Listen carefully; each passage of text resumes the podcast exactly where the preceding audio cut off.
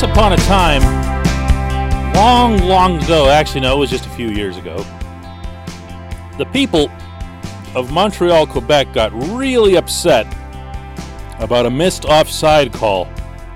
And as a result, all of the rest of us in the hockey world had to pay with one of the dumbest rules in all of sports that now, even though modified, will still exist. Good morning to you. Good Wednesday morning. I'm Dan Kovacevic of DK Pittsburgh Sports, and this, the newly reborn DK Sports Radio podcasting network. This is Daily Shot of Penguins. I also do daily shots of Steelers and Pirates if you're into the football slash baseball thing. I would encourage you to check those out as well on this same network. The NHL and the NHL Players Association last night issued a lengthy list of coronavirus guidelines and rule changes and things that'll have to be different in the 2021 season. The only thing of consequence out of all of that was an amendment to the way offside challenges are now reviewed. For anybody who doesn't know, the Canadiens and the Tampa Bay Lightning were in a playoff series a decade ago, which feels like the last time the Canadiens were relevant, with all due respect to them having knocked the Penguins out this past summer. And the Lightning scored a goal, an overtime goal, in which the player was very clearly offside. This brought up a howl that could only happen in Quebec with the, the passion and the generational roots that are planted there for this sport. People just freaked out over this. Uh, very similar, uh, I'd say, to what happened in New Orleans with the NFL and the pass interference rules a couple of years ago. And the league, meaning the NHL, reacted the same way the NFL did to the Saints controversy by saying, "Oh no, what do we do? What do we do? We got to change this rule. We got to change it. We got to put something in." When in fact they needed to do no such thing. The NFL allowed reviews and challenges for pass interference for all of one year, and then they were like, "This is stupid. Why did we ever do that?" So they scrapped them. In hockey, no such thing happened. Instead, coaches began challenging every other goal. Because why not? Because why not? It's 3 3, there's a minute left, your opponent scores, and the play looks at least a little close at the blue line. Of course, you're going to challenge. You have nothing else to lose. You just lost the game, essentially. Of course, you're going to challenge it. So everybody started doing it. The league adjusted to that by limiting the number of challenges and then punishing teams that sought challenges and lost them by charging them with their lone timeout. None of which changed the real problem. And that is that this rule really flies in the face of reacting and responding to the fastest game on the planet. This portion of Daily Shot is brought to you by Warrior Alpaca Socks. What makes these socks different is the alpaca fiber used in their construction. It's stronger, softer, far less irritating to the skin, more breathable, warmer than wool. Warrior Alpaca Socks are also Hypoallergenic, with a wide variety of styles and colors. Outdoor work socks, cozy bed socks, lightweight diabetic compression socks, they all look and feel great. You can have them by visiting warrioralpacasocks.com. Alpaca spelled A L P A C A. Use the code DK to receive 15% off your first order. One more time, it's warrioralpacasocks.com. Use the code DK for 15% off, and that deal is exclusive to listeners of the Daily Shot podcast. So, what the NHL did last night was they modified the review process to now look at the player's skate, not where it's touching the ice or if it's touching the ice, but where it is in relation to the plane. So, again, to draw another football parallel, it's the plane of the goal line. Uh, in this case, it's the plane of the blue line. Once the skate has passed the plane of the blue line, and they claim to have cameras that'll definitively show that, they don't have to worry about whether the skate is physically making contact with the blue line, whether or not the player has to rip up his groin to try to stay on side. And you're now going to see goals that are scored with guys with their foot three feet in the air, very much appearing to be offside, but their leg will be like way up high. It's, it's going to look silly at times, and you're going to think, wow, that, that player really looks offside. What they really needed to do, and it would have been so much easier, is to just kill this stupid thing. The number of goals that are scored on plays that are legitimately offside is not that high over the course of a normal regular season. It's certainly not high enough that you have to go through all these technological hoops and all this controversy to address it like this. The main objection that I've had all along to the offside challenge isn't that the Canadiens and their fans whined about it and thus created it. It's that it's yet another thing that keeps the fan from celebrating a goal spontaneously. And that doesn't help. That doesn't help. When you're in that arena and the Penguins score, you want to go flying out of your seat with both arms in the air and high fiving everybody around you. I'm, of course, referring to normal times, not now. And you don't want to sit there and wonder wait a second, did the Penguins enter the zone 35, 45, 50 seconds ago? Because that's the way this is. There's no time limit on this.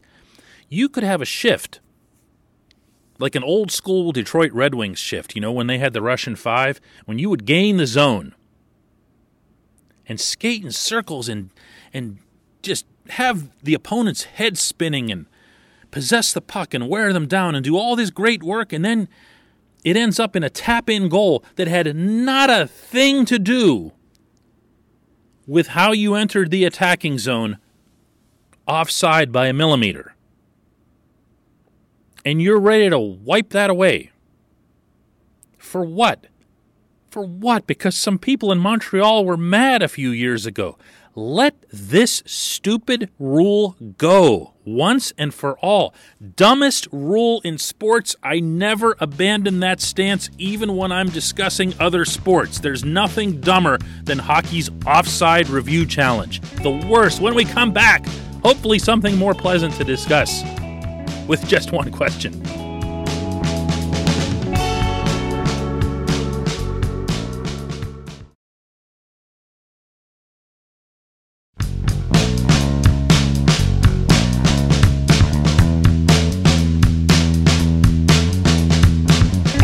Welcome back. It's time for Just One Question. That's brought to you always on this program by our good friends at the Greater Pittsburgh Community Food Bank. They're committed to providing food for all of our neighbors in need. We're here for you when you need us, is their motto. If you don't know where your next meal is coming from, go to pittsburghfoodbank.org slash get help. Today's question comes from Chris, who asks, Are the Penguins better off on the blue line by picking up Cody Ceci and dropping Jack Johnson? that's not exactly the way the exchange was made. And I'm sure you know that, Chris, but I'm sharing that with the listeners. Uh, they didn't send out one headache and bring in another, which I'm pretty sure is what you're implying there, because Cody Ceci comes with a lot of the same reputation and level of popularity among fans in Ottawa and later Toronto. Uh, he is not anyone's analytical darling, same as Jack. Uh, Jack was lower on that scale, if it makes you feel any better. But I really don't think this is going to be about a one for one type exchange anyway. Patrick Hornqvist was sent out for Mike Matheson. Matheson is going to take Jack's spot on the third pairing. Ceci is the right handed guy who will be on that third pairing with Matheson at least to start the season. I don't think it's a given that he's got that spot locked down for all 56 games. I really don't. If that were the case, I don't think you would have seen Jim Rutherford bring back Juuso Riikola. I don't think you would hear everyone in the brass speak as highly as they do of Pierre Olivier Joseph, their top defense prospect, who's now like number nine on the depth chart. And for that matter, I don't know that you'd even have brought back Chad Ruhwedel for a third consecutive year as that spare part defenseman who watches games from afar and just plays when needed. There are other options besides Ceci. I think that third pairing will be judged most fairly as a collective. And within that, I think they'll be judged most accurately based on their penalty killing. No one really likes to do that. We like to look at 5 on 5, especially from the analytics standpoint. Everything is 5v5, 5v5, because it tells you a lot about that player's performance, but also their talent level.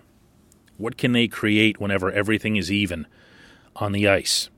Or in the case of players like Jack Johnson and Cody Ceci, what can they not create? Or in the case of Mike Matheson, how much does he really struggle in his own zone? What the Penguins need more than anything out of this scenario is for the third pairing to become solid defensively and on PK, and they have to be that together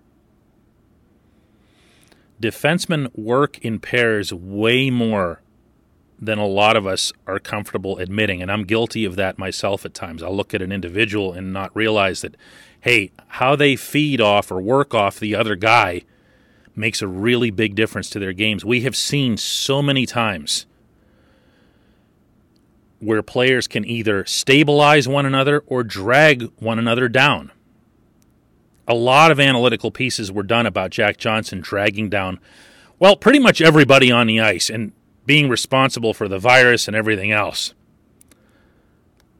But it's funny that we also saw at times, and even the most diehards on the analytics would acknowledge that there was a, a span there where Justin Schultz and Jack Johnson made for a fairly reasonable pairing, whether they were second pairing, third pairing, however it was that you wanted to number them. Why? They just kind of figured things out. They talked to each other, they communicated all the time. Jack's a really good communicator and teacher. Any of these guys will tell you that. There's a lot of things he can't do out there, but he's strong in that area.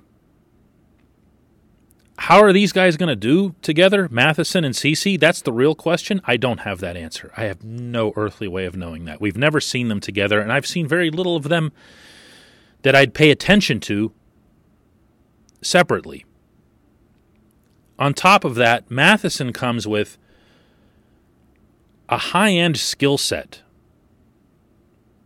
And it's going to be very interesting to me to see how Mike Sullivan and Todd Reirden, who's going to be responsible for the defenseman, work to ensure that you don't clamp down on that, even while you're trying to make sure that he simplifies and steadies his game in his own zone. In Sunrise, everything that Matheson did when he had the puck, for the most part, was good. And not least of which is that he could carry the puck out of the zone, which is something that you don't see a lot of, or didn't see a lot of, from the Penguins' blue line in the 2019-20 season. So you'll like him when you see him with the puck. You'll go, "Wow, that's a heck of a trade they made." What you have to watch is what he does without it. How do you ensure that this player is still going to be all that he can be offensively and joining the rush and all those other things that Sully likes, while at the same time not costing you by being grossly out of position or irresponsible, as Matheson has been known to be. He's the key. It's not Ceci. Ceci, if if if Ceci's no good, you can sit him. Matheson's tougher because of the six million uh, dollar contract. Because you gave up Hornqvist to get him, he's gonna play. He's gonna play almost unconditionally. The other guy you can sit and try some other guys. I honestly, I'm I have no problem with that. I have no problem with that. I don't mind seeing more of Riikola. I definitely don't mind seeing Joseph break into the NHL. Um, I think that actually makes for an interesting dynamic. The only concern I have is that those guys I just mentioned to you are left handed and would be forced to play the right side, which is yucky on a lot of levels. But I hope that answered your just one question, Chris. Thanks for that. Thanks to everybody for listening today.